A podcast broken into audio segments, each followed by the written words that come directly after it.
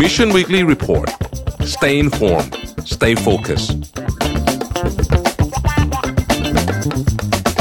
สวัสดีครับยินดีต้อนรับเข้าสู่ Mission Weekly Report ประจำวันที่ 16 มกราคม 2567 หรือว่า 2024 นะครับ วันนี้คุณอยู่กับพวกเรา 3 คนที่มี 1 คนนะครับ อยู่กับนนท์นะครับ สวัสดีครับ อะ โอเค วันนี้พี่ๆ ทั้งสองท่านติด ภารกิจนะครับพี่แท็บรู้สึกว่าจะเดินทางอยู่ต่างประเทศนะครับ ส่วนพี่ปิ๊กเนี่ยติดภารกิจในช่วงเย็นวันนี้นะครับ ก็ทำให้รายการในวันนี้เนี่ยมีนนท์คนเดียวแต่ไม่ต้องห่วง ข่าวเต็มโต๊ะข้อมูลแน่นเอียดนะครับ เพราะฉะนั้นก็เดี๋ยววันนี้เราค่อยๆ ไปด้วยกันช้าๆนะครับ มีหลายเรื่องที่ต้อง cover พูดคุยกันพอสมควรเหมือนกันนะครับ วันนี้มีสแตทตัวเดียวนะครับ เพราะว่าสแตทอันอื่นยังไม่ได้มีอันไหนที่น่าสนใจมากทีมงานก็เลยพิกมาหนึ่งอันเกี่ยวกับเรื่องของอาชีพนะครับที่จะมี ที่น่าสนใจแล้วกันในอนาคตนะครับในมุมในแง่มุมของจำนวนการจ้างงานที่จะเพิ่มขึ้นในอนาคต ซึ่งอันนี้เขา forecast ไปตั้งแต่ต้องบอกว่าตั้งแต่ปี 2023 คือปีที่แล้ว ยาวไปจนถึงปี 2027 นะครับ แล้วก็อีกด้านหนึ่งก็คือเป็น job ที่มีการเติบโต fast growing ที่สุดนะครับ ซึ่งมันก็จะมีตัวเลขมาเป็นท็อป8นั่นแหละนะครับทั้งฝั่งซ้ายก่อน ฝั่งซ้ายเนี่ยจะเป็น job with the largest employment gains ก็คือการตัวเลขการจ้างงานมันค่อนข้างจะสูงในอนาคตนะครับตัวตัวจำนวนนะครับซึ่งอันดับหนึ่งเนี่ยก็คือ agricultural equipment operator หรือถ้าหมายความก็คือเป็นผู้ควบคุมอุปกรณ์แล้วกันที่เกี่ยวข้องกับทางด้านของการเกษตรนะครับอันดับ2เนี่ยก็คือจะเป็น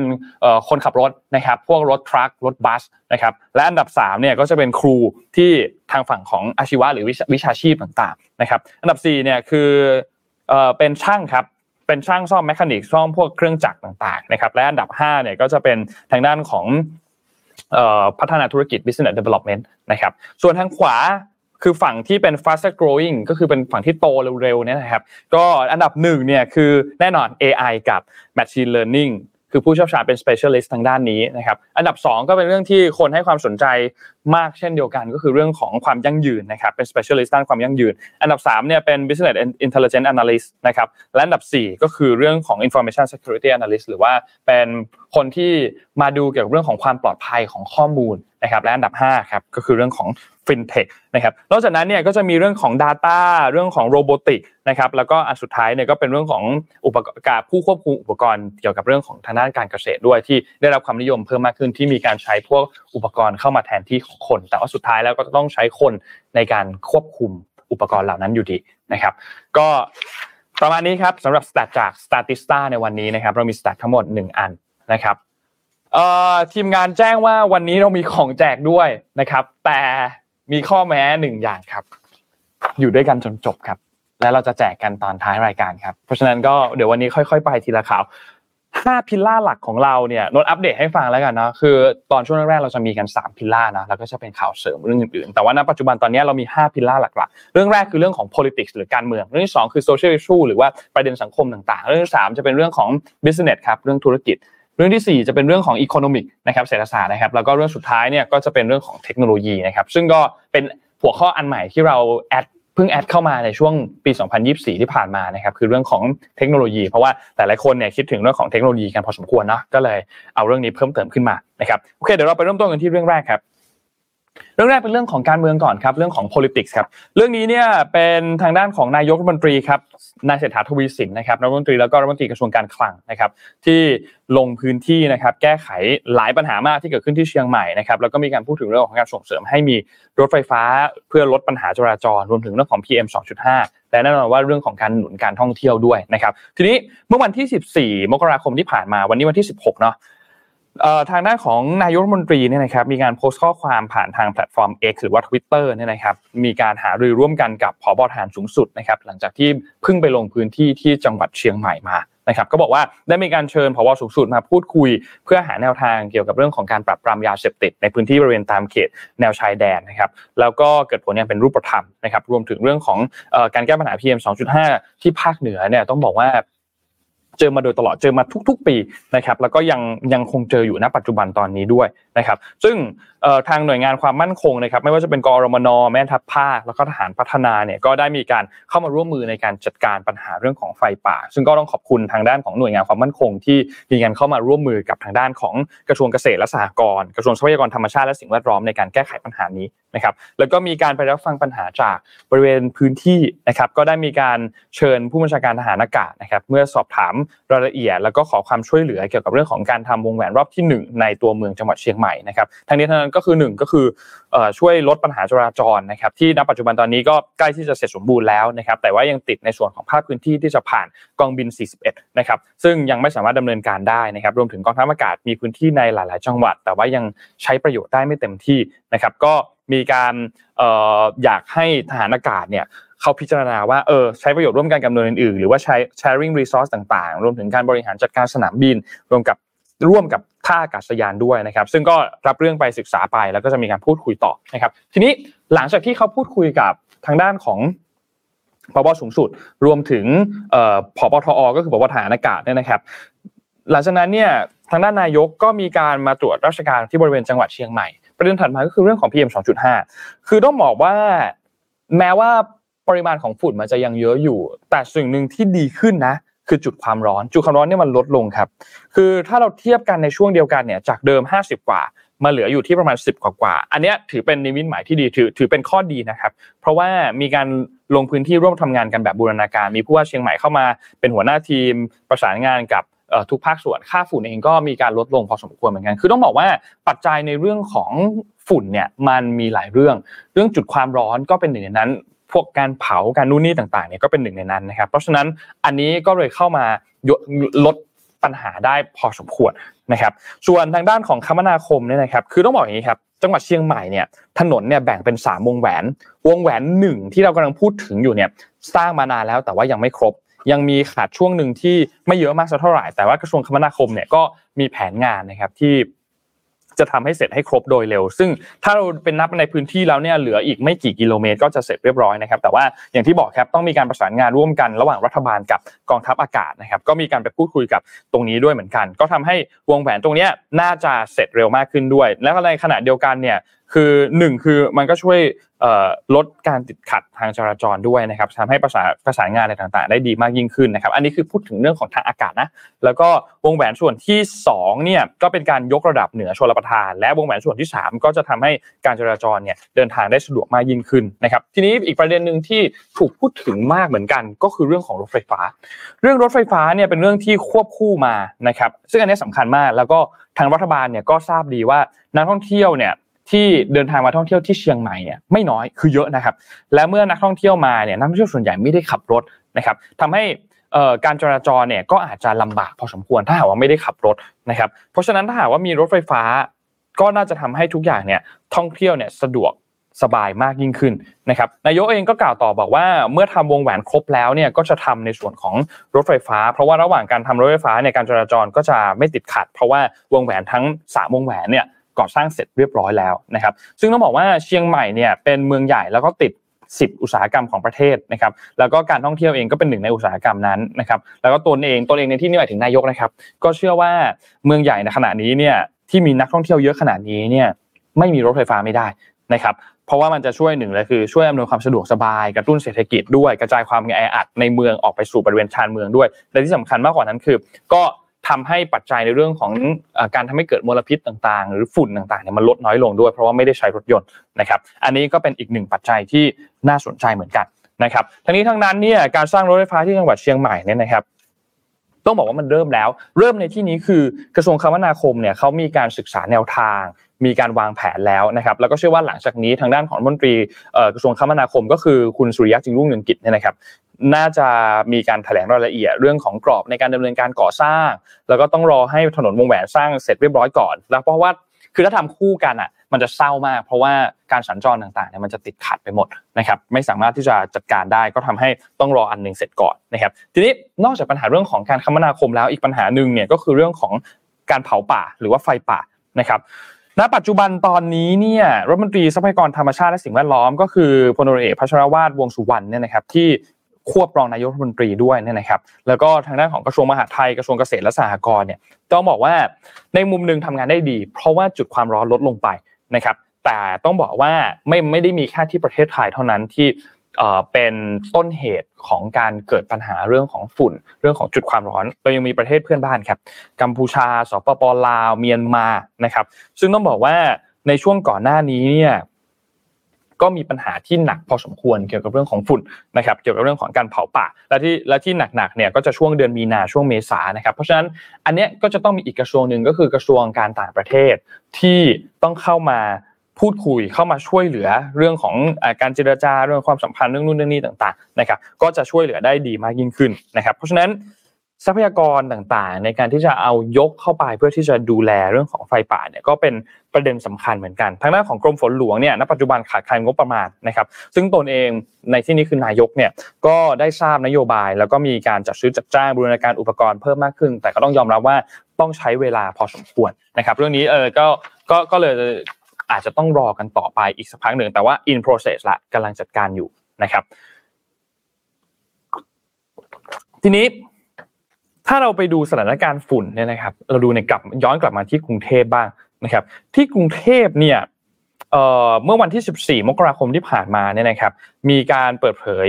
ผลการคาดการณ์สถานการณ์ฝุ่นละอองในพื้นที่ของกทม เขาจะเปิดเผยไปล่วงหน้า 7 วันอยู่แล้วนะครับ ซึ่งเอาวันที่ 15 มันผ่านไปละ คงเราเราไม่พูดถึงแล้วพูดถึงวันที่ 16 เป็นต้นไปแล้วกันนะครับสถานการณ์ฝุ่นเนี่ยวันที่ 16 อยู่ในสีส้ม สีส้มคือเริ่มกระทบนะครับเริ่มกระทบสุขภาพ โดยพื้นที่ที่ต้องเฝ้าระวังก็คือฝั่งตะวันออกแล้วก็กรุงทนใต้นะครับ ซึ่งมันก็จะเป็นแบบนี้ต่อยาวไปเลยนะครับ จนถึงวันที่ 21 นะครับ ซึ่งก็ค่อนข้างต้องเฝ้าระวังตลอดทั้ง 7 วันนี้เลยนะครับสถานการณ์ของฝุ่นละอองนะครับ ทีนี้อีก อีกเขาเรียกว่าเป็นเช็คพอยต์อันหนึ่งละกันที่น่าสนใจก็คือเรื่องของพรบอากาศสะอาดนะครับ ซึ่งต้องบอกว่าเพิ่มเติมขึ้นมาในเช้าวันที่ 11 มกราคมที่ผ่านมาเนี่ยนะครับ ตอนนั้นเนี่ยนายกบินไปที่เชียงใหม่ใช่ไหมครับ ก็มีการติดตามการคืบหน้าของโครงการต่างๆ ที่เชื่อมโยงระบบขนส่งการเดินทางในพื้นที่ของจังหวัดเชียงใหม่นะครับ แล้วเราก็จะเห็นภาพภาพหนึ่งที่นายกเนี่ยมีการเซ็นชื่อลงในร่างของตัวพรบอากาศสะอาดของพรรคก้าวไกลจากคณะทำงาน นะครับโดยคณะทำงานตรีก็เปิดเผยบอกว่าร่างฉบับดังกล่าวเนี่ยเพิ่งส่งมาถึงนายกจึงลงนามทันที ซึ่งกระบวนการถัดไปมันก็จะถูกส่งกลับต่อไปที่สภาผู้แทนราษฎรนะครับ ซึ่งอันเนี้ยในมุมหนึ่งนะโอเคดีมากเลย เพราะว่าเซ็นเสร็จเรียบร้อยแล้ว ก็จะได้ดำเนินการกันต่อในในกระบวนการของสภา แต่ว่าในอีกมุมหนึ่งคือ มันก็น่าสงสัยเหมือนกันเนาะว่าเฮ้ยหรือจริงๆแล้วมันมีกระบวนการที่มันสะดวกกว่านี้ไหมอะในการที่จะเซ็นเอกสารหรือในการที่จะ ส่งเรื่องต่อไปในลำดับขั้นตอนต่อไปอะไรเงี้ยเพราะว่าถ้าจะต้องเซ็นสดแบบนี้อยู่ตลอดเวลา แล้วนายกอยู่เชียงใหม่ต้องบินเข้าไปไปบินตามไปที่เชียงใหม่เพื่อที่จะเซ็นเอกสารบินกลับมา เพื่อที่จะส่งเรื่องนี้ต่อเข้าไปในสภาอยู่เลยมันดูแบบ ไม่ค่อยดิจิตอลไม่ค่อยเข้ากับยุคดิจิตอลสักเท่าไหร่นะแต่ก็เอาละอย่างน้อยก็เป็นในมุมมุมเรื่องดีครับ เกี่ยวกับเรื่องของพรบอากาศสะอาดนะครับเดี๋ยวทีมงานไล่คอมเมนต์ลงมาข้างล่างให้ดูหน่อยนะว่ามันมีคอมเมนต์ใครลงมาบ้างนะครับ เอ่อ จริงๆวันนี้มันจะมีเรื่องเกี่ยวกับของเลือกตั้งพอสมควรเหมือนกันมีเลือกตั้งหลายอันที่เกิดขึ้นในช่วงที่ผ่านมานะครับลองพาไปดูเรื่องเลือกตั้งกันบ้าง ไปดูที่ไต้หวันนิดนึงครับ ที่ไต้หวันเนี่ยล่าสุดเขาเพิ่งมีการจัดการเลือกตั้งประธานาธิบดีเมื่อวันเสาร์ที่ผ่านมาคิดว่าหลาย ๆ ท่านน่าจะได้เห็นข่าวแล้วนะครับ ก็ต้องบอกว่าทางด้านของนายไล่ไล่ชิงเต๋อนะครับที่เป็นรองประธานาธิบดีไต้หวันแล้วก็หัวหน้าพรรคประชาธิปไตยก้าวหน้าหรือว่า DPP เนี่ยนะครับได้มีการประกาศชัยชนะในศึกเลือกตั้งประธานาธิบดีที่ผ่านมาเมื่อวันเสาร์ที่ผ่านมาเนี่ยนะครับหลังจากที่พรรคฝ่ายค้านทั้งสองพรรคเนี่ยก็แพ้ในการเลือกตั้งครั้งนี้นะครับถ้าไปดูที่คะแนนเนี่ยจะเห็นว่า พรรคของ DPP เนี่ยได้คะแนนไปที่ 40.05%นะครับแล้วก็พรรคก๊กมินตั๋งเนี่ยได้คะแนนไปที่ 33.49%นะครับก็คือนายโหโหยี่นะครับแล้วก็ทางด้านของนายเคอร์หวนเจอร์นะครับจากพรรคประชาชนไต้หวันหรือว่า TPP เนี่ยได้คะแนนไปอยู่ที่ 26.46 นะครับก็เป็นชัยชนะของทางด้านนายไล่ชิงเต๋อนะครับที่ชนะในรอบนี้ไปนะครับซึ่งก็ได้มีการ กล่าวกับกลุ่มผู้สนับสนุนในกรุงไทเปนะครับ บอกว่าในฐานะประธานาธิบดีเนี่ยผมมีความรับผิดชอบที่สำคัญในการรักษาสันติภาพและเสถียรภาพในบริเวณบริเวณช่องแคบไต้หวัน ซึ่งเรามุ่งมั่นทที่จะปกป้องไต้หวันจากภัยคุกคาม และการเย้ยหยันจากจีนแผ่นใหญ่นะครับไต้หวันเนี่ยต้องบอกว่ามีการเปิดการเลือกตั้งประธานาธิบดีเนี่ยนะครับแล้วก็รัฐสภาในวันเสาร์ที่ 13 มกราคมที่ผ่านมานะครับแล้วก็ขณะที่จีนเนี่ยก็ระบุว่าการเลือกตั้ง ครั้งนี้เนี่ยเป็นการเลือกระหว่างสงครามและสันติสุขนะครับ แล้วก็เกิดขึ้นในช่วงที่ต้องบอกว่าจีนเนี่ยมีการเพิ่มแรงกดดัน ให้ไต้หวันเนี่ยยอมรับในเรื่องของจีนเดียวในเรื่องของอธิปไตยของจีนมากยิ่งขึ้นด้วยนะครับ ทีนี้สำนักข่าวรอยเตอร์เนี่ยเขามีการรายงานเพิ่มเติมนะครับบอกว่าโอเคไต้หวันเนี่ยประสบความสำเร็จด้านประชาธิปไตยนับตั้งแต่การจัดการเลือกตั้งประธานาธิบดีโดยตรงในปี 2549 นะครับหลังจากที่ต้องบอกว่าก่อนหน้านี้เนี่ยการปกครองแบบเผด็จการ แล้วก็กฎอัยการศึกเนี่ยใช้มาอย่างยาวนานหลายทศวรรษนะครับในช่วงก่อนการเลือกตั้งเนี่ยจีนมีการประนามต้องบอกว่าหลายครั้งมากนะครับ บอกว่าเนี่ยเป็นทางทางคุณไล่ชิงเต๋อเนี่ยเป็นเหมือนกับผู้แบ่งแยกดินแดน เป็นอันตรายแล้วก็ปฏิเสธคำเรียกร้องของนายไล่หลายครั้งมากในการเจรจากันนะครับแล้วก็บอกว่าเขามุ่งมั่นที่จะรักษาสันติภาพทั่วช่องแคบไต้หวัน แล้วก็ยังทรงส่งเสริมการป้องกันเกาะไต้หวันต่อไป นะครับทีนี้สิ่งที่ตามมาหลังจากนี้ซีนารีโอที่ตามมาหลังจากนี้ที่เราพอจะคาดได้เนี่ยคือ1ครับจุดประสงค์ของจีนในการที่เขาอาจจะรู้สึกว่าเออมันสั่นคลอนใน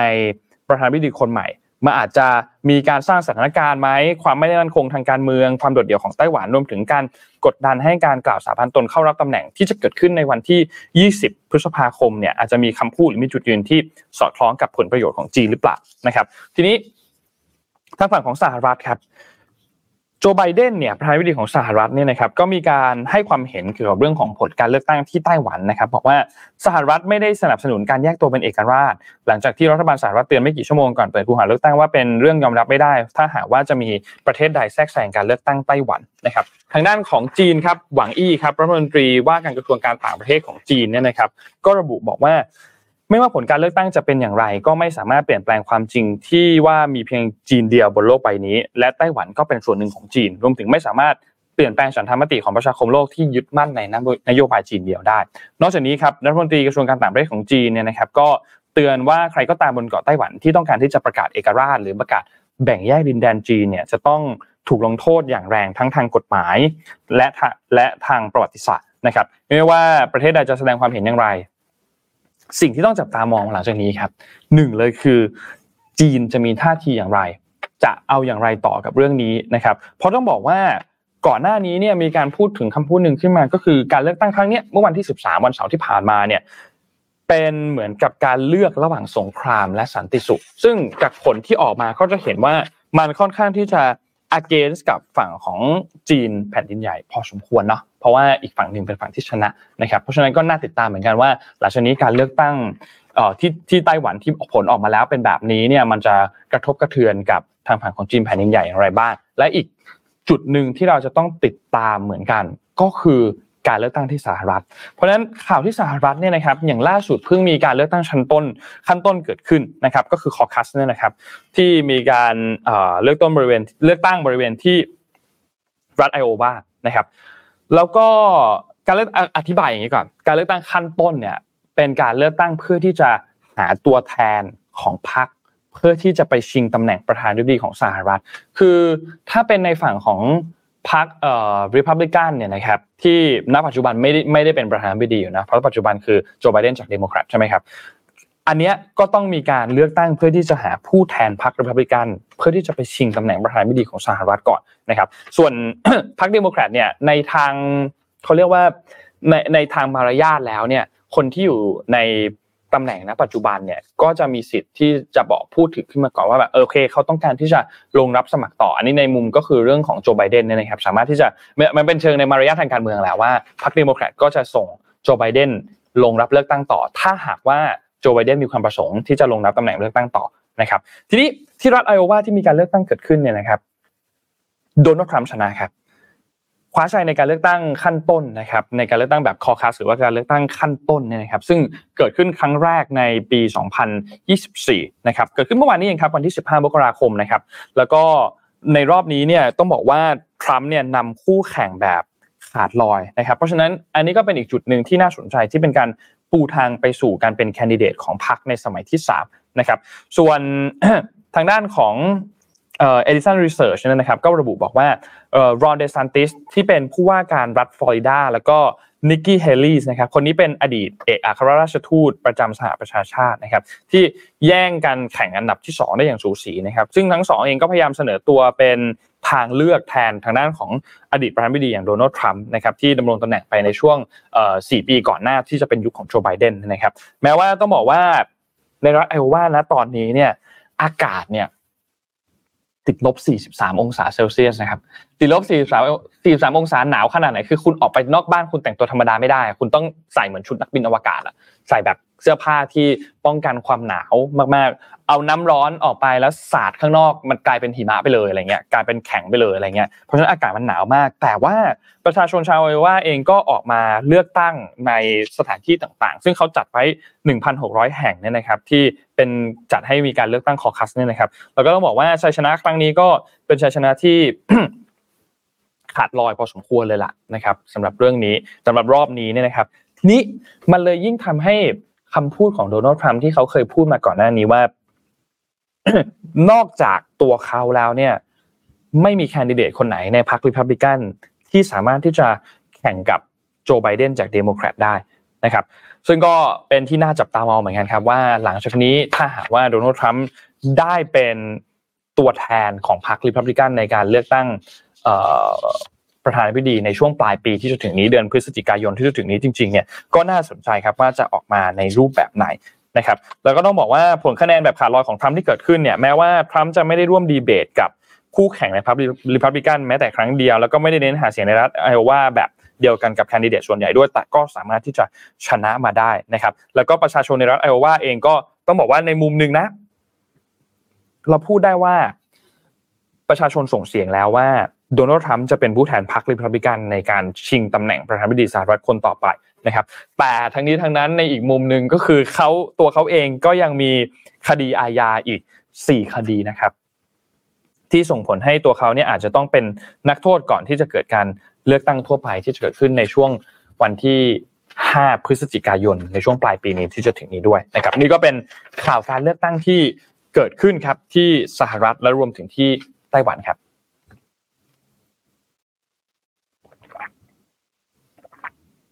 มันไม่ค่อยคุ้นนิดนึงนะเวลาที่เราจะต้องเบรกดื่มน้ำแล้วเสียงมันเงียบไปเลยเนาะเพราะว่าปกติเราจะมีแบบว่าพี่ๆอีกคนหนึ่งมาเขาก็จะขึ้นแทนในจังหวะที่เราดื่มน้ำพอดีเนาะเพราะนั้นอะนั่นแหละครับพาไปต่อครับในหัวข้อถัดไปครับ ไปดูเรื่องของ social issue บ้างครับ อันนี้เนี่ยเป็นประเด็นเกี่ยวกับเรื่องของการฉีดวัคซีนโควิด แล้วก็เรื่องของอาการ ลองโควิดนะครับคือเหตุการณ์ถ้าย้อนความให้ฟังเนี่ยมันเกิดขึ้นแบบนี้ครับเมื่อวานนี้วันที่ 15 มกราคมเนี่ยนะครับศาสตราจารย์นายแพทย์ธีรวัตรเหมจุธาเนี่ยนะครับที่เป็นหัวหน้าศูนย์วิทยาศาสตร์สุขภาพโรคอุบัติใหม่คณะแพทยศาสตร์ จุฬาลงกรณ์มหาวิทยาลัย แล้วก็ทางด้านของนายปานเทพพัวพงพันธ์นะครับที่เป็นคณะบดีวิทยาลัยการแพทย์แผนตะวันออกมหาวิทยาลัยรังสิตนะครับมีการแถลงลงนามความร่วมมือลดผลข้างเคียง จากวัคซีนโควิดและภาวะลองโควิดนะครับก็แถลงจุดยืนร่วมกันในการสร้างความตระหนัก และความร่วมมือจากทุกภาคส่วนในการหาทางออกให้กับประเทศนะครับคือล่าสุดเนี่ยเขามีการเปิดแถลงการฉบับนี้นะครับต่ออาการที่เรื่องเรื่องของสถานการณ์ในการลองโควิด และผลกระทบจากวัคซีนโควิด -19 ต่อพี่น้องประชาชนนะครับมีหลายข้อมากเราค่อยๆ ไปไล่กันไปทีละข้อข้อที่หนึ่งก่อน ข้อแรกนะครับจากการที่มีประชาชนชาวไทย และทั่วโลกกำลังได้รับผลกระทบจากภาวะต่อเนื่องหลังจากที่ติดเชื้อโควิด -19 หรือได้รับผลกระทบจากการได้รับวัคซีนในหลาย ๆ มิติ และเป็นผลทำให้ประชาชนกลุ่มดังกล่าวอาจจะมีเสียชีวิต มีสุขภาพร่างกายที่อ่อนแอลง หรือส่งผลต่อคุณภาพชีวิตที่แย่ลง เป็นเรื่องที่เป็นความจริงทั้งสิ้น คือข้อนี้เนี่ยเขาบอกเขาเขาก็มีการอธิบายเรื่องนี้ออกมา นะครับแล้วข้อที่2เนี่ยนะครับคือเกี่ยวกับเรื่องของเชื้อโรคในร่างกายที่มีการซ่อนอยู่เนี่ยนะครับอาการที่เกิดขึ้นเนี่ยทอดยาวเป็นเวลานานมากกว่า 3 เดือน หลังจากที่ติดเชื้อโควิด หรือเราอาจจะเรียกกันว่าลองโควิดเนี่ยนะครับมีทั้งอาการทางระบบหัวใจปอด ระบบสมองประสาท และกล้ามเนื้อภาวะที่มีการอักเสบของผิวหนัง เส้นเอ็นพังผืดกล้ามเนื้อหรือว่าข้อต่างๆนะครับตลอดจนไปถึงเรื่องของการประทุขึ้นของโรคที่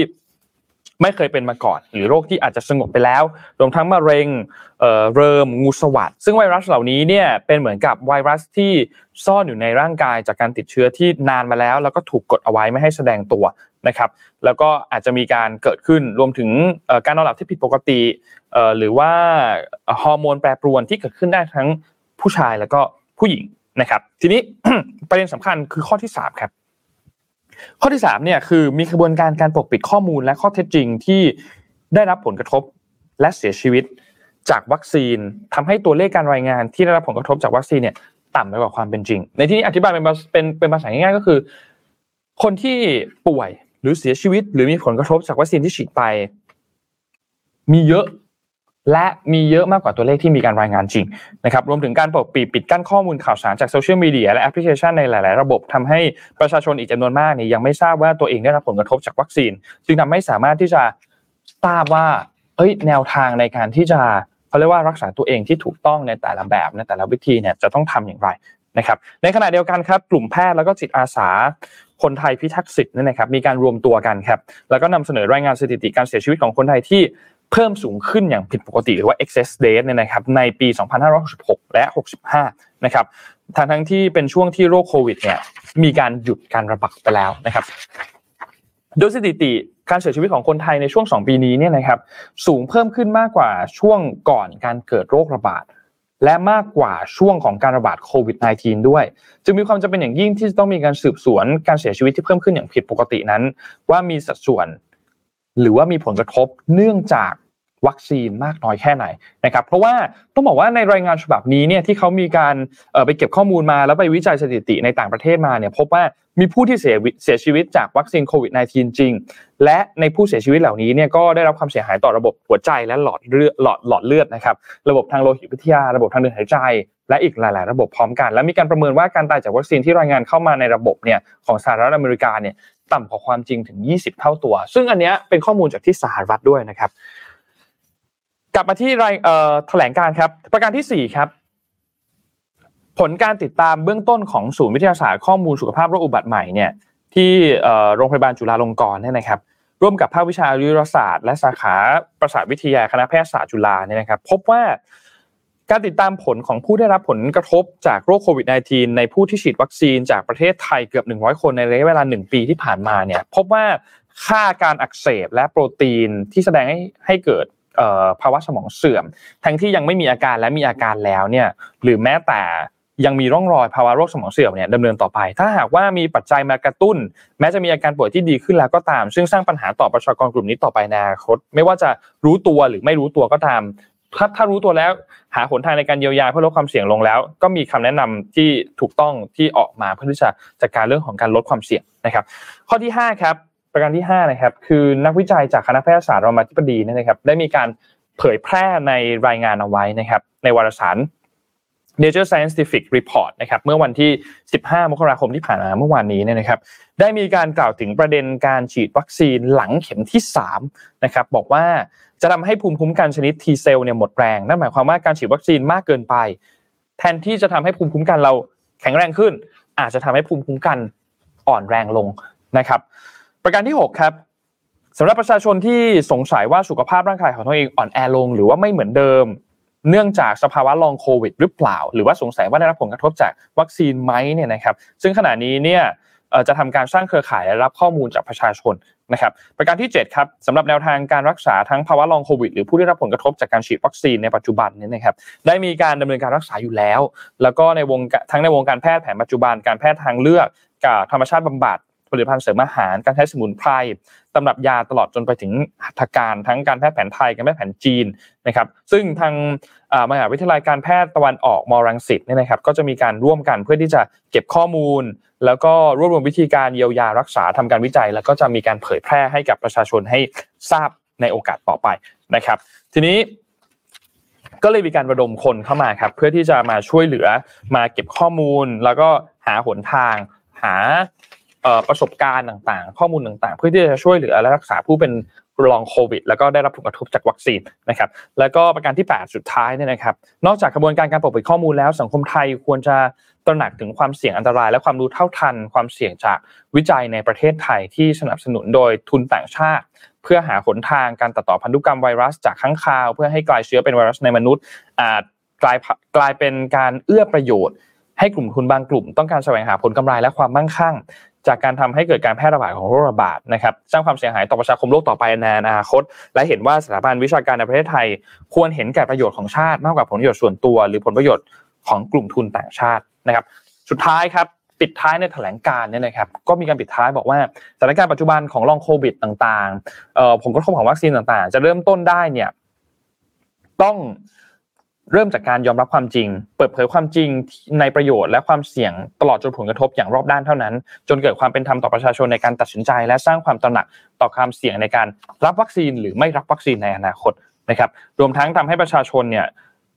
รับรู้เพื่อตระหนัก และรีบตรวจคัดกรองความเสี่ยงก่อนที่จะเกิดอันตรายจากผลกระทบที่เกิดขึ้นนะครับ นี่ก็เป็นแถลงการที่ที่เกิดขึ้นนะครับสำหรับตัวที่เกี่ยวข้องเกี่ยวกับเรื่องของ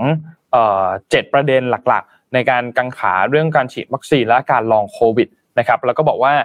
รัฐเนี่ยมีการปกปิดข้อมูลของโรคจากวัคซีนนะครับแล้วก็พบว่ามีผู้ป่วยของโรคที่เกิดขึ้นจากภูมิคุ้มกันที่เกิดขึ้นอาจจะเกิดขึ้นจากภาวะหลองลองโควิดนะครับเพราะฉะนั้นอันนี้เนี่ยน่าน่าน่าเป็นห่วงเหมือนกันนะครับถ้าหากว่า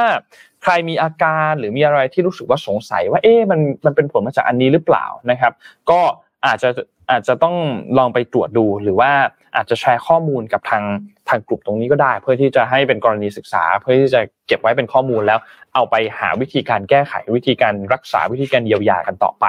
นะครับนี่ก็เป็นอีกอันหนึ่งที่เพิ่งเกิดขึ้นเมื่อวานนี้แล้วก็เป็นประเด็นที่เป็น top of the town พอสมควรนะครับนนจำไม่ได้แล้วว่าครั้งสุดท้ายฉีดวัคซีนโควิดเมื่อไหร่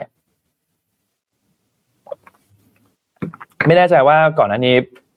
เออเราฉีดวัคซีนโควิดเมื่อปีปีนี้ปีที่แล้วอะไรอย่างเงี้ยยังไม่ยังไม่ได้สูตรเพราะว่า ในช่วงเวลาตอนที่มีวัคซีนเข้ามาเยอะมากมันมีหลายสูตรบ้างนะสูตรไข้สูตรไม่ไข้ฉีดฉีด อันนั้นก่อนฉีดอันนี้ตามทีหลังอะไรเงี้ย ซึ่งก็ต้องยอมรับว่าณในในสถานการณ์ตอนนั้นเนี่ย คือการตัดสินใจผ่านข้อมูล ที่ต้องยอมรับว่ามันไม่ได้เยอะมาก เมื่อเทียบกับวัคซีนอื่นๆนะเช่น วัคซีนไข้หวัดใหญ่วัคซีนอะไรอย่างเงี้ยที่มันมีข้อมูลมีการทำรีเสิร์ชมายาวนานแล้วโควิดมันก็เพิ่งมีมาไม่กี่ปีใช่ไหมครับเพราะฉะนั้นมันก็ยังเป็น เป็นช่วงหนึ่งที่คนอาจจะต้องใช้เวลาพอสมควรในการที่จะเตรียมข้อมูลทำข้อมูลต่างๆ มี research นู่นนี่ต่างๆนะครับไหนขออ่านคอมเมนต์นิดนึงเมื่อกี้มีคนพูดถึงเรื่องของ planner เนาะคือ planner อะทางออนไลน์อะหมดแล้ว ใช่ไหมครับ หมดแล้วนะครับ หมดแล้วขายไม่ไม่มีขายแล้ว แต่ว่าตามร้านหนังสือยังพอมีอยู่บ้าง เช่นที่ B2S เนี่ยยังมีอยู่บ้าง มีมีร้านหนังสืออื่นๆอีกไหมที่เราวางขาย มีคินโนคุนิยะนะครับที่อาจจะมี planner เหลืออยู่ แล้วเราก็ไม่แน่ใจว่าสต็อกของของที่นั่นเขามีสีอะไรเหลืออยู่บ้างเนาะแต่ว่าตอนนี้สีส่วนใหญ่น่าน่าจะหมดกันไปพอสมควรแล้วเหมือนกันนะครับ ก็ใครที่ยังตามหาอยู่ก็ลองไปตามหาตามร้านหนังสือกันได้ก็ยังพอมีอยู่เหมือนกันนะครับสำหรับตัว Planner 2024 Balance Planner นะครับก็สามารถที่จะไปตามหากันได้นะครับ พาไปเรื่องต่อไปครับ พามาที่เรื่อง business บ้างนะครับ คือช่วงนี้เป็นช่วงต้นปี แล้วก็เป็นเป็นช่วงที่ในมุมหนึ่งก็คือ คนเพิ่งลาออกมา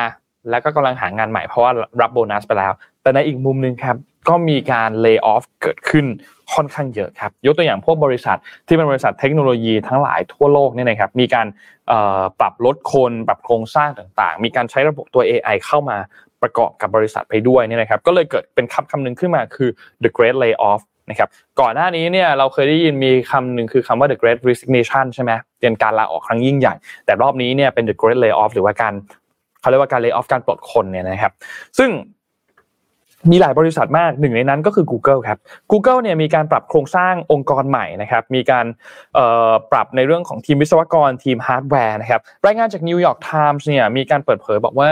Google เนี่ยมีการเลิกจ้างพนักงานหลายแผนกทั่วทั้งบริษัทนะครับซึ่งแผนกที่รับผลกระทบมากที่สุดก็คือทีมวิศวกร ทีมผู้พัฒนาฮาร์ดแวร์แล้วก็ทีม Google Assistant นะครับแล้วก็มีการรายงานต่อไปบอกว่าการเลิกจ้างในครั้งนี้เนี่ยมีพนักงานของ Google ที่ ตอนนี้กำลังจะกลายเป็นอดีตพนักงานแล้วเนี่ยนะครับได้รับผลกระทบเนี่ยหลักหลายร้อยคนนะครับจากการปรับโครงสร้างในครั้งนี้นะครับซึ่งในมุมหนึ่งมีความเป็นไปได้ว่า Google เนี่ยอาจจะผลักดันการทำงานของ AI เข้ามาประกอบการทำงานมากยิ่งขึ้นนะครับนอกจากนี้ในเวลาเดียวกันเนี่ยนะครับก็มีข่าวว่า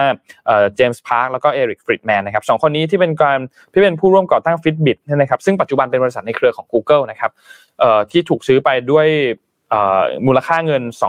2,100 ล้านดอลลาร์สหรัฐในเดือนพฤศจิกายนปี 2019เนี่ยนะครับ แล้วก็เข้ามาเป็นส่วนหนึ่งของ Google ในปี 2021เนี่ยนะครับกำลังจะก้าวเท้าออกจาก Google เช่นเดียวกัน ไม่ใช่ Fitbit ออกนะ แต่เป็น founder สองคนก็คือคุณเจมส์พาร์กกับเอริกฟรีดแมนนะครับ แล้วก็นอกจากนี้เนี่ยในเดือนมกราคมที่ปีที่แล้วปี 2023 เนี่ย Google ก็เพิ่งมีการเลิกจ้างพนักงานครั้งใหญ่ ซึ่งตอนนั้นเนี่ย ตัวเลขใหญ่มากคือ 12,000 คนนะครับนี่เป็นบริษัทหนึ่ง อีกบริษัทหนึ่งก็คือ Duolingo นะครับ Duolingo เนี่ยน่าจะมีคนเคยได้ยิน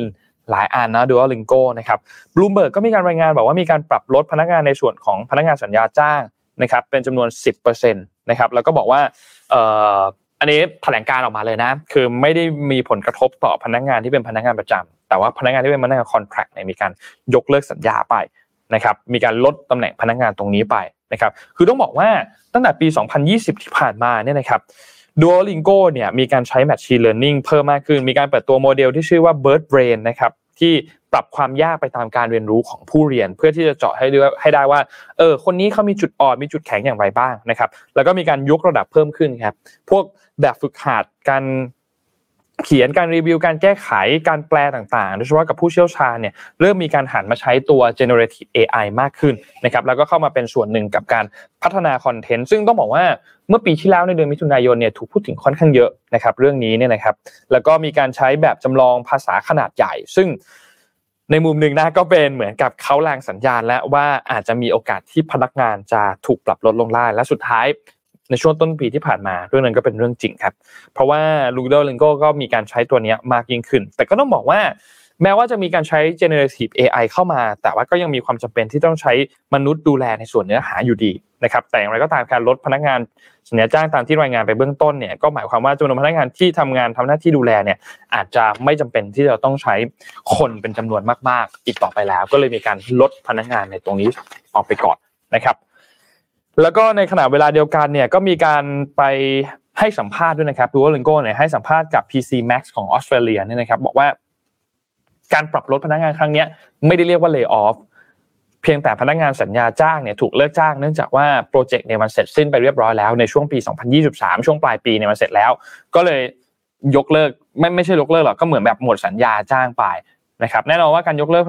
อันนี้มันก็เป็นอีกหนึ่งจุดประกายอันหนึ่งที่เกิดการถกเถียงว่าเอ๊ะดูแลังก็มีความชอบทำไหมเมื่อมีการใช้ AI เข้ามาทดแทนแรงมนุษย์เนี่ยก็ทำให้เกิดความกลัวว่า เอ้ยในอนาคต AI จะจะเข้ามาแย่งงานออกไปจากคนก็ได้นะครับ นอกจากนั้นครับยังมีอีกบริษัทหนึ่งครับก็คือ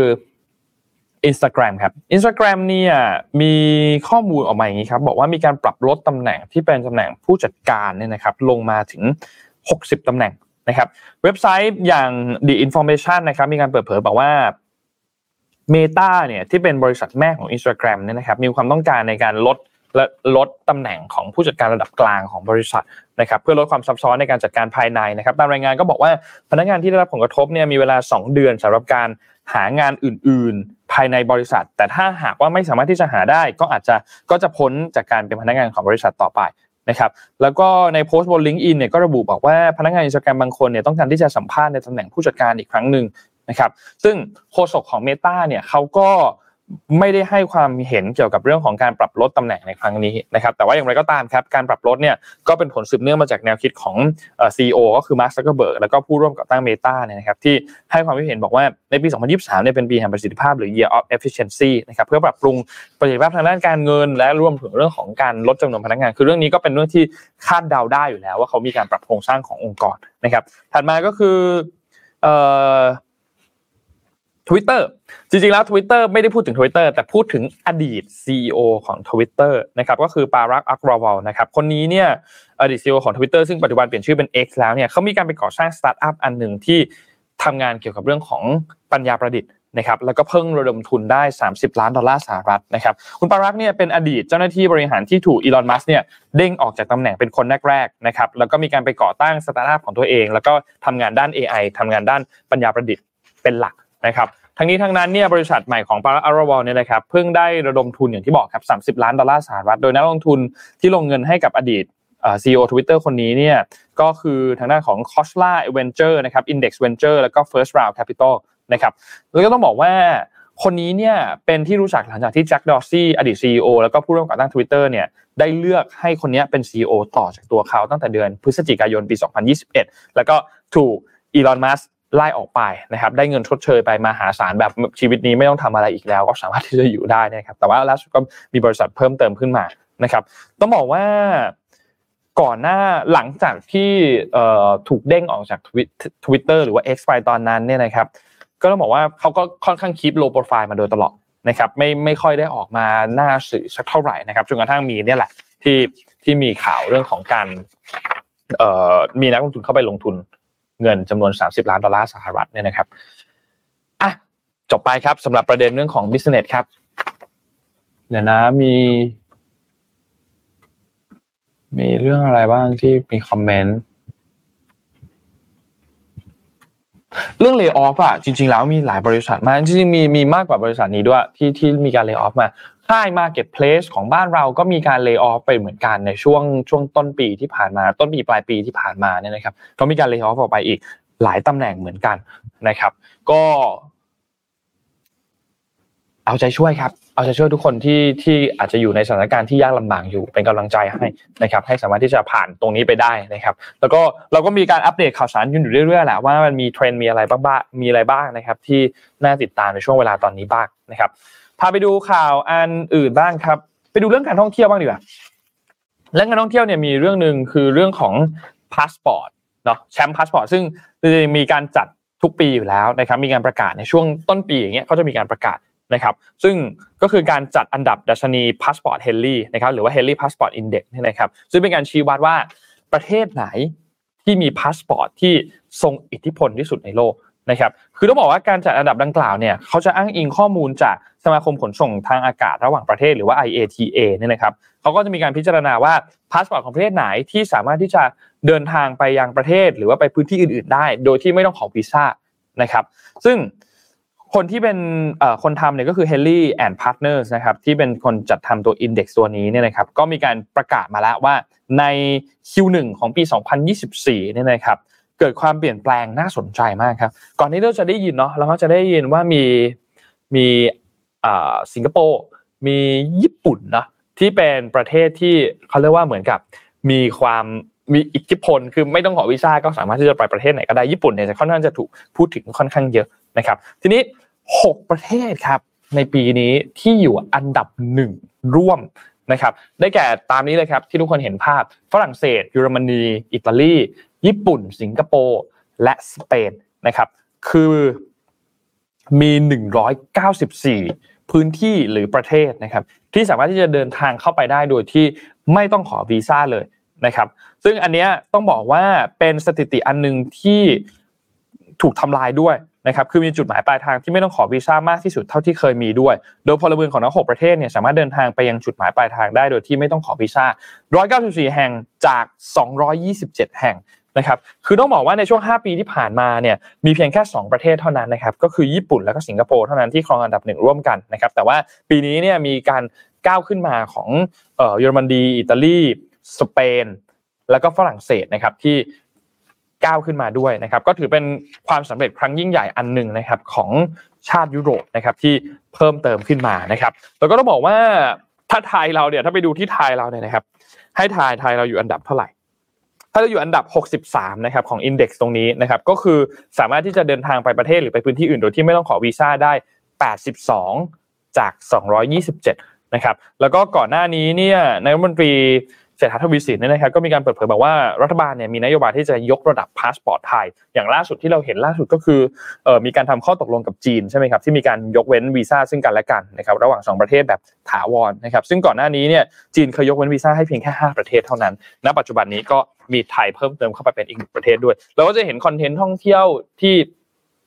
เพิ่มขึ้นมาช่วงนี้ค่อนข้างค่อนข้างเยอะเนาะที่เป็นคอนเทนต์ท่องเที่ยวว่าเอ้ยสามารถไปเที่ยวประเทศจีนได้แล้วไม่ต้องขอวีซ่าแล้วอะไรอย่างเงี้ย ก็ก็ดีมากคือเรื่องวีซ่าที่มีอิทธิพลมากๆเนี่ยมันเจ๋งมากเลยนะคือสมมุติว่าเราจะไปเที่ยวกับเพื่อนอย่างเงี้ยเราไปเที่ยวไปเที่ยวยุโรป หรือไปเที่ยวแบบอเมริกาอะไรเงี้ยแล้วมีเพื่อนเป็นคนญี่ปุ่นที่เขาเป็นลูกครึ่งอะแล้วเขาถือวีเขาถือพาสปอร์ตญี่ปุ่นอะไรเงี้ยเราจะทำอะไรเราต้องขอวีซ่าแบบใหญ่โตมากแต่เขาไม่ต้องขอได้เลย เพราะว่าเขาถืออันนี้อยู่อะไรเงี้ยมันก็เป็นอีกข้อได้เปรียบอันหนึ่งที่ค่อนข้างได้เปรียบมากๆนะครับ มีข่าว PR ด่วนเข้ามาอันหนึ่งนี่ให้ดูเลยว่ามันด่วนจริงเขียนไว้ข้างบนเลยว่า PR ด่วนนะครับ ก็อันเนี้ยเป็นช่วงปีใหม่ใช่ไหมครับ หลายๆคนน่าจะเข้ามาเริ่มต้นตั้งเป้าเป้าหมายใหม่กันนะครับ แต่ว่าจะทำอย่างไรให้มั่นใจได้ว่าเป้าหมายที่เราตั้งไว้อยู่เนี่ยจะสำเร็จนะครับ ก็เลยมี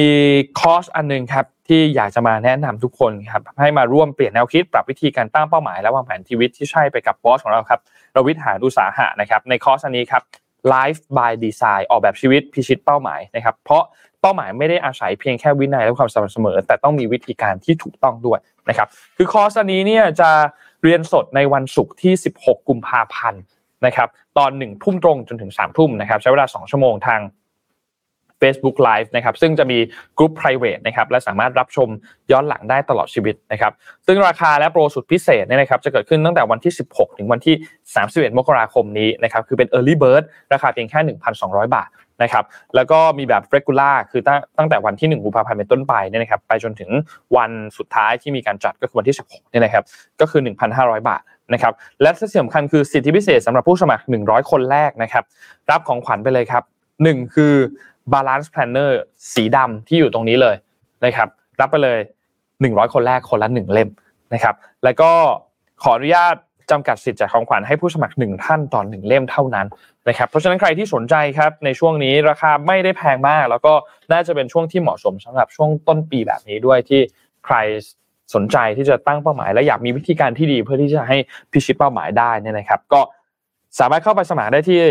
LINE Shopping นะครับเดี๋ยวยังไงนนให้สมมูลทิ้งลิงก์ข้อมูลเอาไว้ให้นะครับหรือว่าจะสอบถามไปที่ Line Official Account ที่ @mission to the moon ก็ได้เช่นเดียวกันนะครับสามารถเข้าไปสอบถามกันได้นะครับ ก็ฝากกันไว้ด้วยครับกับคอร์สใหม่ล่าสุดจาก Mission Academy ครับ Life by Design นะครับ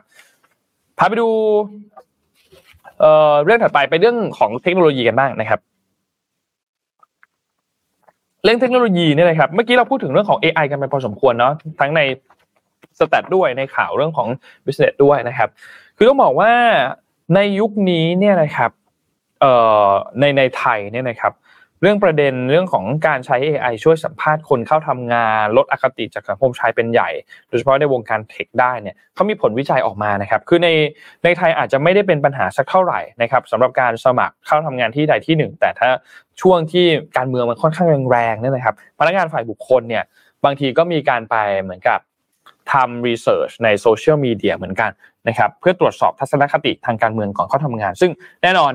ปัญหามันจะเกิดถ้าทัศนคติมันไม่ตรงกันนะครับถ้าต่างฝ่ายต่างต่างอยู่ในฝั่งที่สุดขั้วแบบไม่ฟังความคิดเห็นที่แตกต่างกันทั้งคู่นะครับผลวิจัยก็จะพบว่าปัญหานี้จะหมดไป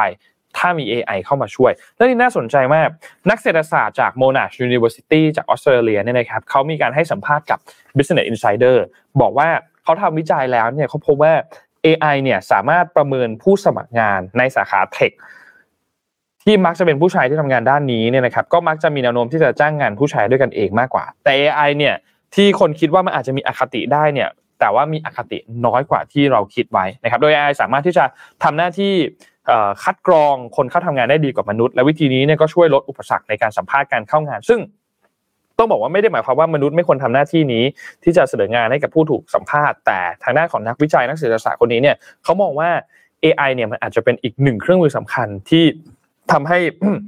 พิจารณาคนเข้าทำงานได้เร็วมากยิ่งขึ้นได้นะครับ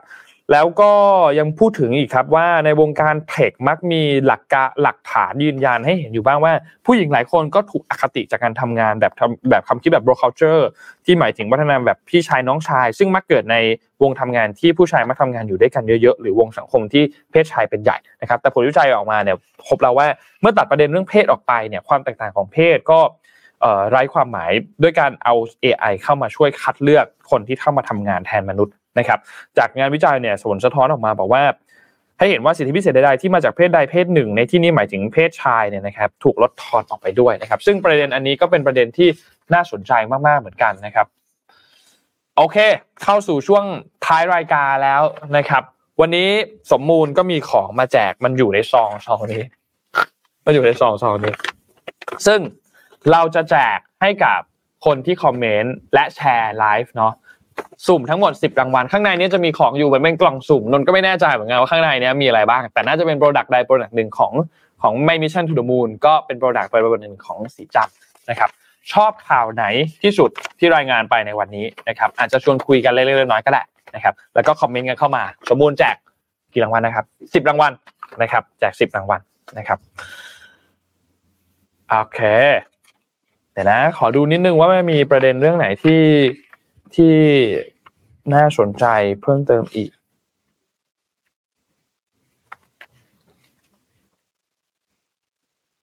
อ๋อโอเค เอาเรื่องแบงค์ชาติ ปิดท้ายเรื่องแบงค์ชาติไปเป็นเรื่องสุดท้ายแล้วกัน เรื่องแบงค์ชาติเนี่ยต้องบอกว่าในช่วงช่วงที่ผ่านมามีคนตั้งคำถามไปถึงทางด้านของแบงค์ชาติ หรือว่าธนาคารแห่งประเทศไทยค่อนข้างเยอะนะครับ เรื่องของการไม่ลดดอกเบี้ยต่างๆเนี่ยนะครับ การคุมกำไรของธนาคาร นะครับซึ่งก็เลยมีการถแถลงข่าวเมื่อวานนี้วันที่ 15 มีนาคม มกราคมที่ผ่านมาเนี่ยนะครับ คืออย่างที่บอกครับที่มีข้อความของทางด้านพี่ตุ้มสรกรดุลยานนท์หรือว่าหนุ่มเมืองจันเนี่ยนะครับมีการวิพากษ์วิจารณ์ในประเด็นของการที่แบงค์ทำกำไรสูงสุด 2.2 แสนล้านบาทเนี่ยนะครับแล้วก็มีอานิสงส์เรื่องของดอกเบี้ยขาขึ้นต่างๆ เราน่าจะมีการเรามีการคุยกันไปแล้วเนาะในสัปดาห์ที่แล้วนะครับ ซึ่งธนาคารประเทศไทยเนี่ยก็มีการแถลงข่าวเกิดขึ้นเมื่อวานนี้ที่ผ่านมาก็ตอบ ปรับประเด็นร้อนที่ทั้งเรื่องของการไม่ลดดอกเบี้ยในขณะที่เศรษฐกิจไม่ดี แล้วก็รับปากที่จะดูแลกำไรของกลุ่มธนาคารนะครับทางด้านของคุณปิติดิจทัศน์นะครับ คนนี้เป็นผู้ช่วยผู้ว่าการสายนโยบายการเงิน และเลขาคณะกรรมการนโยบายทางการเงินของแบงก์ชาตินะครับ ก็กล่าวถึงประเด็นนี้นะครับ บอกว่าดอกเบี้ยนโยบายที่ถูกตั้งคำถามว่าสูงเกินไปหรือไม่ท่ามกลางเศรษฐกิจที่ขยายตัวช้ากว่าที่คาดไว้ แล้วก็เงินเฟ้อติดลบเนี่ยควรจะลดดอกเบี้ยหรือเปล่า แบงก์ชาติเข้าใจครับและเห็นใจหลายคนที่เผชิญกับ ภาวะเศรษฐกิจที่ไม่ดีมานาน มีปัญหาปากท้องและมีความท้าทายหลาย ๆ ด้าน ซึ่งทางแบงก์ชาติ แล้วก็กรงงหรือว่าคณะกรรมการนโยบายทางการเงินเนี่ยนะครับไม่ได้ดิ่งนอนใจ แล้วก็ว่าเศรษฐกิจดีแล้วจะไม่ต้องทำอะไรเพิ่มนะครับ แต่อย่างไรก็ตามครับ ปัญหาส่วนใหญ่เนี่ยเป็นปัญหาของเศรษฐกิจเชิงโครงสร้างที่สะสมมา และการที่เศรษฐกิจฟื้นตัวแบบไม่ทั่วถึงเนี่ยเป็นสิ่งที่ ถ้าพูดกันตามตรงคือนโยบายทางการเงินไม่สามารถที่จะไปแก้ไขได้ง่าย ๆ เพราะหลายอย่างต้องใช้ยาที่ตรงกับต้นต่อของปัญหานะครับ การใช้นโยบายลดอัตราดอกเบี้ย มีต้นทุนและมีความเสี่ยง ซึ่งจำเป็นจะต้องใช้อย่างระมัดระวัง ความเสี่ยงนั้นเนี่ยไม่ได้มีแค่เรื่องของเงินเฟ้อ แต่ส่วนใหญ่จะเป็นการสร้างปัญหาที่จะตามมาในภายหลัง ซึ่งแน่นอนว่ามันก็ยากที่จะแก้ไขได้ เช่น การก่อหนี้เกินตัวเป็นต้นนะครับ ทีนี้ในกรอบของเงินเฟ้อ inflation targeting ที่ที่ เขากำหนดไว้นี่นะครับแบบยืดหยุ่นที่แบงก์ชาติแล้วก็ธนาคารต่างๆธนาคารกลางต่างๆ ในหลาย ๆประเทศเนี่ยมีการดำเนินงานมาเนี่ยนะครับ ก็ไม่ได้ดูเพียงแค่เงินเฟ้อในระยะสั้นเท่านั้น แต่ว่าจะต้องมาดูในเรื่องของหลาย ๆ ปัจจัยรอบด้าน และต้องมองต่อไปข้างหน้าในระยะปานกลางด้วย เพราะว่านโยบายการเงินเนี่ยต้องใช้เวลาก่อนที่จะส่งผ่านไปถึงเศรษฐกิจจริงนะครับ ทั้งนี้ทั้งนั้นก็เลยมี 3 ส่วนนะครับที่ต้องมีการพิจารณาเป็นหลักในประเด็นเรื่องของนโยบายทางการเงิน ส่วนแรก เศรษฐกิจขยายตัวอย่างยั่งยืน คือตอนนี้เศรษฐกิจฟื้นตัวแล้ว การกลับมาของนักท่องเที่ยว ภาคบริการอุปสงค์ภายในประเทศต่างๆ เริ่มฟื้นตัวกลับมาเกินช่วงก่อนโควิด -19 แล้วนะครับ แต่การฟื้นตัวยังไม่ทั่วถึง ยังไม่ทั่วถึงหมายความว่ารายได้ของกลุ่มที่ประกอบอาชีพอิสระหรือกลุ่มฟรีแลนซ์เนี่ยยังไม่ได้ฟื้นตัวเท่าที่ควรและยังไม่สมบูรณ์นะครับ นอกจากนี้ครับการฟื้นตัวของเศรษฐกิจยังไม่สมดุล เนื่องจากว่าเครื่องยนต์เศรษฐกิจยังไม่กลับมาครบครันทุกเครื่องนะครับ เช่น ภาคการผลิต ภาคการส่งออกเองยังไม่ฟื้นตัวเต็มที่นะครับส่วนหนึ่งก็มาจากอุปสงค์ของโลกที่ฟื้นตัวขึ้นที่เน้นภาคบริการเป็นหลักนะครับแต่แบงก์ชาติเนี่ยมองว่าในปีนี้คือปี 67เนี่ยนะครับจะขยายตัวอย่างครบครันและสมดุลมากขึ้นนะครับโดยการกลับมาของวัฏจักรอิเล็กทรอนิกส์โลกเนี่ยก็ช่วยสนับสนุนเรื่องของการส่งออกให้ดีมากยิ่งขึ้น แต่ว่าปัญหาเชิงโครงสร้างเนี่ยก็อาจจะทำให้ประโยชน์ที่เราได้จากการฟื้นตัวของอุปสงค์ในประเทศเนี่ยมีไม่มากเท่าที่ควรนะครับนี่คือประเด็นเรื่องแรกนะครับถ้าถามว่าเศรษฐกิจ ขยายตัวต่ำกว่าที่คาดและทำไมถึงไม่ลดอัตราดอกเบี้ยเนี่ยนะครับก็เพราะว่าเหตุผลของการที่เศรษฐกิจขยายตัวชะลอลงเนี่ยมาจากปัจจัยเรื่องของโครงสร้างในประเทศ หรือปัจจัยในต่างประเทศที่อยู่นอกเหนือการควบคุมนั่นหมายความว่าอัตราดอกเบี้ยไม่สามารถที่จะทำให้เรามีสินค้าส่งออกที่ซับซ้อนมีไฮเทคหรือไฮเทคมากขึ้น หรือไม่สามารถที่จะเพิ่มเสน่ห์การท่องเที่ยวของประเทศไทยได้นั่นเองนะครับอันนี้เป็นเหตุผลที่ทางด้านแบงก์ชาติอธิบายข้อแรก ข้อที่ 2 เงินเฟ้อยังอยู่ในกรอบ เป้าหมายอย่างยั่งยืน ข้อนี้เนี่ยน่าสนใจ คือเงินเฟ้อมีการปรับตัวลดลงมา ซึ่งแน่นอนถือเป็นข่าวดีใช่ไหมครับ แล้วก็สะท้อนว่าประชาชนไม่ได้มีภาระค่าใช้จ่ายเรื่องของค่าครองชีพที่สูงจนเกินไป กระบวนการลดลงของเงินเฟ้อที่ผ่านมาของประเทศไทยเนี่ยถือว่าเร็ว และต้องยอมรับว่าถ้าเปรียบเทียบกับประเทศอื่นเนี่ยดีกว่าค่อนข้างเยอะ โดยเฉพาะอย่างยิ่งถ้าเทียบกับที่สหรัฐหรือเทียบกับที่ยุโรปนะครับ การที่เงินเฟ้ออยู่ในระดับที่ต่ำหรืออาจจะติดลบเล็กน้อยเนี่ยนะครับ การสะท้อนระดับราคาที่ไม่ได้เพิ่มภาระให้แก่ประชาชน อีกส่วนหนึ่งก็สะท้อนว่าสินค้าบางประเภทที่ก่อนหน้านี้เคยปรับขึ้นเยอะจากปัญหาอุปทานเนี่ยนะครับการที่ปัญหาเหล่านั้นคลี่คลายลงณปัจจุบันก็ทำให้เป็นสิ่งที่ดี ยกตัวอย่างเช่นพวกน้ำมันเชื้อเพลิงเนื้อสัตว์ต่างๆ ทั้งนี้ทั้งนั้นเนี่ยนะครับการปรับลดของการปรับลงหรือการติดลบของเงินเฟ้อเนี่ยเป็นภาพที่ต้องบอกว่ากรงงเนี่ยเขาพิจิตรไว้อยู่แล้ว นะครับโดยการลดลงส่วนใหญ่เนี่ยมาจากอาหารสดแล้วก็ราคาพลังงาน ซึ่งก็เป็นผลมาจากการที่ภาครัฐเข้ามาช่วยอุดหนุน ถ้าหากว่าหักผลของมาตรการนี้ออกไปเนี่ยเงินเฟ้อจะยังบวกอยู่ แต่แน่นอนว่าก็ยังคงอยู่ในระดับที่ต่ำเช่นเดียวกันนะครับทีนี้ถ้าเราไปเจาะรายสินค้าบ้างนะครับจะเห็นว่า 75%ของราคาเนี่ยยังปรับเพิ่มขึ้นอยู่ ดังนั้นการที่ตัวเลขเงินเฟ้อติดลบเนี่ยไม่ได้หมายความว่าราคาสินค้าเนี่ยทุกอันจะปรับตัวลดลงหมดนะครับ มันไม่ได้สะท้อนกำลังซื้อ ลดลงทั่วหน้ากันหมดนะครับไม่ได้สะท้อนกำลังซื้อที่หดลงไป ไม่ใช่ภาวะเงินฝืดนะครับถ้าถามว่าทำไมเงินเฟ้อ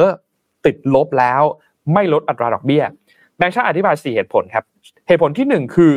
ปัจจัยเฉพาะที่ไม่ยั่งยืน 2. การลดนี้ไม่ได้สะท้อนกำลังซื้อที่มันแผ่วลง 3. เงินเฟ้อคาดการยังยึดเหนี่ยวอยู่ที่ 2%และ 4 คือการลดลงของเงินเฟ้อส่วนหนึ่งสะท้อนปัญหาอุปทานที่คลี่คลายลง ในบางสินค้านะครับทั้งนี้ทั้งนั้นครับกรงงเขาก็มีการคาดการต่อครับว่าเงินเฟ้อติดลบที่ต่อเนื่องมาจะเกิดขึ้นในเดือนกุมภาพันธ์เนี่ยนะครับก่อนจะขยับตัวสู่กรอบเป้าหมายใหม่ในปีนี้ที่ 1-2%นะครับข้อที่3ครับคือเสถียรภาพของการเงินครับ อันนี้ข้อสุดท้ายกรงงเดี๋ยวจะต้องมีการชั่งน้ำหนักระหว่างหนี้ที่เพิ่มขึ้น ราคาสินทรัพย์ และการแสวงหาผลกำไรนะครับ โดยปัญหาที่ไทยเผชิญณปัจจุบันตอนนี้เนี่ยคือหนี้มันไปอยู่ในระดับที่สูงนะครับคือหนี้ต่อ GDP เนี่ยนะครับอยู่ในระดับที่สูงนะครับนอกจากทำให้กำลังซื้อของประชาชนลดลงหรือว่าถูกฉุดรั้งแล้วเนี่ยยังสร้างความเปราะบางให้กับระบบเศรษฐกิจด้วยนะครับลดความสามารถในการรองรับช็อคหรือว่าแรงแรงกระเทือนแรงกระแทกที่มาจากข้างนอกนะครับดังนั้นการกำหนดอัตราดอกเบี้ยก็ต้องคำนึงถึงส่วนนี้ด้วยนะครับอัตราดอกเบี้ยที่กำหนดเนี่ยอาจจะ ควรจะสอดสอดรับกับศักยภาพพื้นฐานของระบบเศรษฐกิจและโอกาสทางธุรกิจที่แท้จริง ถ้าหากว่ากำหนดอัตราดอกเบี้ยที่ต่ำเกินไปเนี่ยจะสร้างแรงจูงใจให้กับประชาชน และผู้ประกอบการในการกู้ยืมทรัพย์สิน หรือว่ารายได้ในอนาคตเอามาใช้ในวันนี้นะครับถ้าหากว่ารายได้ที่เกิดขึ้นจริงในอนาคตเนี่ยต่ำกว่าที่คาดการเอาไว้ แน่นอนว่ามันก็จะเกิดปัญหาอย่างที่เราเจอกันอยู่ทุกวันนี้ก็คือนี่กู้มาเพื่อที่จะหวังทำให้มีเงินมาในอนาคตแต่สุดท้ายแล้วมันไม่ได้เป็นไปตามที่คาดการเอาไว้นะครับ ทำให้ณปัจจุบันตอนนี้เนี่ยไทยก็เผชิญกับภาระหรือว่าจุดที่หนี้มันอยู่ในระดับที่สูงนะครับ ทั้งหนี้ภาคครัวเรือน แล้วก็หนี้ของภาคธุรกิจ นะครับแม้ว่าช่วงหลังมีแนวโน้มที่เริ่มที่จะดีขึ้นแล้วนะครับแต่ว่าส่วนใหญ่เองก็เป็นหนี้เพื่อการบริโภค และไม่สามารถที่จะสร้างศักยภาพรายได้ในอนาคตได้นะครับทีนี้ไอ้สข้อที่พูดคุยมาเมื่อกี้การที่จะบรรลุ 3 เป้าหมายได้เนี่ยกรงต้องมีการพิจารณาภาวะการเงินอย่างใกล้ชิด มีการพิจารณาในหลาย ๆ มิตินอกเหนือจากเรื่องของอัตราดอกเบี้ย ก็ต้องผสมผสานเครื่องมืออื่นๆด้วยนะครับโดยเฉพาะมาตรการทางการเงินที่สามารถแก้ไขปัญหาได้ ตรงจุดมากกว่า คือตรงกับปัญหาที่เกิดขึ้น ก็ใช้อุปกรณ์ในการแก้ไขที่เกิดขึ้นนะครับส่วนการกำหนดอัตราดอกเบี้ยก็ต้องพยายามอยู่ในให้บริบทระดับที่พอดีไม่สูงเกินไป ที่จะเป็นอุปสรรคต่อเศรษฐกิจ และก็ไม่ต่ำเกินไปที่จะสร้างปัญหาเชิงเสถียรภาพนะครับทั้งภายในและก็ต่างประเทศเลยนะครับและไม่สะสมความไม่สมดุลทางการเงินนะครับทางนี้ทางด้านของกรงงเองก็มีการ พูดถึงบอกว่าเขาพร้อมที่จะดูข้อมูลที่เข้ามาปรับจุดยืนทางด้านนโยบาย ถ้าหากคิดว่าเศรษฐกิจมีการเปลี่ยนแปลงมีนัยสำคัญนะครับ ทีนี้คนก็ถามเพิ่มต่อครับ ว่าแล้วประเด็นกำไรของกลุ่มธนาคารที่อยู่ในระดับที่สูงล่ะ อันนี้ยังไง แบงค์ชาติก็บอกว่า ทั้งแบงค์ชาติ ทั้งธนาคารพาณิชย์มีการหารือกันมากขึ้น หลังจากที่เกิดประเด็นดังกล่าวเกิดขึ้นนะครับแต่อย่างไรก็ตามส่วนต่างดอกเบี้ย ระหว่างเงินกู้และเงินฝากหรือว่า NIM ที่เพิ่มขึ้นเนี่ยเป็นเรื่องของการบริหารสินทรัพย์หนี้สิน ซึ่งต้องเข้าไปดูแล้วว่ามีตัวไหนที่จะทำให้รายรับด้านดอกเบี้ยหายไปได้บ้างนะครับยกตัวอย่างเช่น ในช่วงที่ผ่านมาเนี่ยที่ไม่ให้คิดดอกเบี้ยทบต้นเนี่ยจะเป็นส่วนหนึ่งที่ให้รายได้รายรับเนี่ยด้านดอกเบี้ยเนี่ยหายไปเช่นกันนะครับ ขณะที่การสร้างการแข่งขันเรื่องของการนำเสนอเชิงพวก service เชิงบริการต่างๆ ที่ถูกลงเนี่ยปัจจุบันแบงก์ชาติเองก็ให้ใบอนุญาตธนาคารเพิ่มเติมจากเอ่อพวกเช่นธนาคารที่เป็น virtual bank นะครับที่ไม่มีสาขารวมทั้งที่ก็คือ 3 แห่งนะครับซึ่งเป็นระยะเริ่มต้นและหลังจากนี้ก็จะมีการมอนิเตอร์ต่อเนื่องต่อไปด้วยนะครับอันนี้ก็อาจจะเป็นการตอบคำถามอีกอันหนึ่งของแบงก์ชาติที่มีการแถลงที่คนเนี่ยมีความกังวลเกี่ยวกับเรื่องนี้นะครับซึ่งมองในมุมหนึ่งนะก็ถือว่า โอเคละก็ตอบคาถามที่คนสงสัยกันไปได้พอสมควร แต่ทั้งนี้ทั้งนั้นก็ต้องมารอติดตามกันดูในตัวเลขเศรษฐกิจต่อไปหลังจากนี้ด้วยว่าตัวเลขจะเป็นยังไง จะมีการปรับเปลี่ยนนโยบายอันไหมนะครับ แต่อย่างน้อยถ้าจากสัมภาษณ์เนี่ยในมุมหนึ่งเราก็จะเห็นว่าเขาก็มีการมอนิเตอร์ตัวเลข และมีการมอนิเตอร์กับความคิดเห็นของประชาชนกันอยู่พอสมควรเหมือนกันนะครับ นั่นแหละครับ เป็นข่าวปิดท้ายกันในวันนี้ครับ ก็ ขอบคุณทุกคนมากๆนะครับ ที่ติดตาม Mission Weekly Report ในวันนี้นะครับ ขอบคุณมากๆที่มาอยู่ด้วยในวันนี้นะครับ สัปดาห์หน้าน่าน่าจะมากกว่าหนึ่งคน มากกว่าหนึ่งคนนะครับ คงไม่ไม่ไม่ได้เป็นแค่หนึ่งคนนะครับคิดว่าคงมากกว่าหนึ่งคนนะครับ แล้วก็คอมเมนต์กันมานิดนึงนะครับว่าอยากปรับอะไรไหมในรายการนะครับ อยากให้เพิ่มหรือปรับลดเรื่องอะไรไหมในรายการนะครับ ก็ฝากคอมเมนต์กันเข้ามานะครับ แล้วก็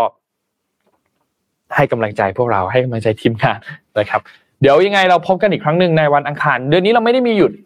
ในสัปดาห์ไหนเนาะก็จะเจอกันทุกๆวันอังคารตอน6โมงเย็นถึง1ทุ่มแบบนี้นะครับก็ขอบคุณทุกคนมากๆที่ติดตามไม่ว่าจะดูไลฟ์หรือว่าจะดูย้อนหลังนะครับ ก็ขอบคุณทุกคนมากๆ ทั้งดูสดดูย้อนหลังทาง YouTube หรือว่าทางช่องทางพอดแคสต์ช่องทางไหนก็ตามนะครับ ก็ขอบคุณทุกคนมากๆนะครับ แล้วก็อย่างที่บอกครับฝากตัวคอร์สของ Mission Academy อันล่าสุดด้วยนะครับ ก็ ฝากอันนั้นไว้ด้วยใครที่สนใจก็สามารถทักไลน์เข้าไปที่ admission to the moon ได้นะครับก็เข้าไปดูข้อมูลตรงนั้นกันได้นะครับวันนี้โนลาไปก่อนครับแล้วพบกันใหม่ครั้งหนึ่งในสัปดาห์หน้าวันอังคารตอน6โมงเย็นถึง1ทุ่มครับ สวัสดีครับ Mission Weekly Report Stay informed Stay focused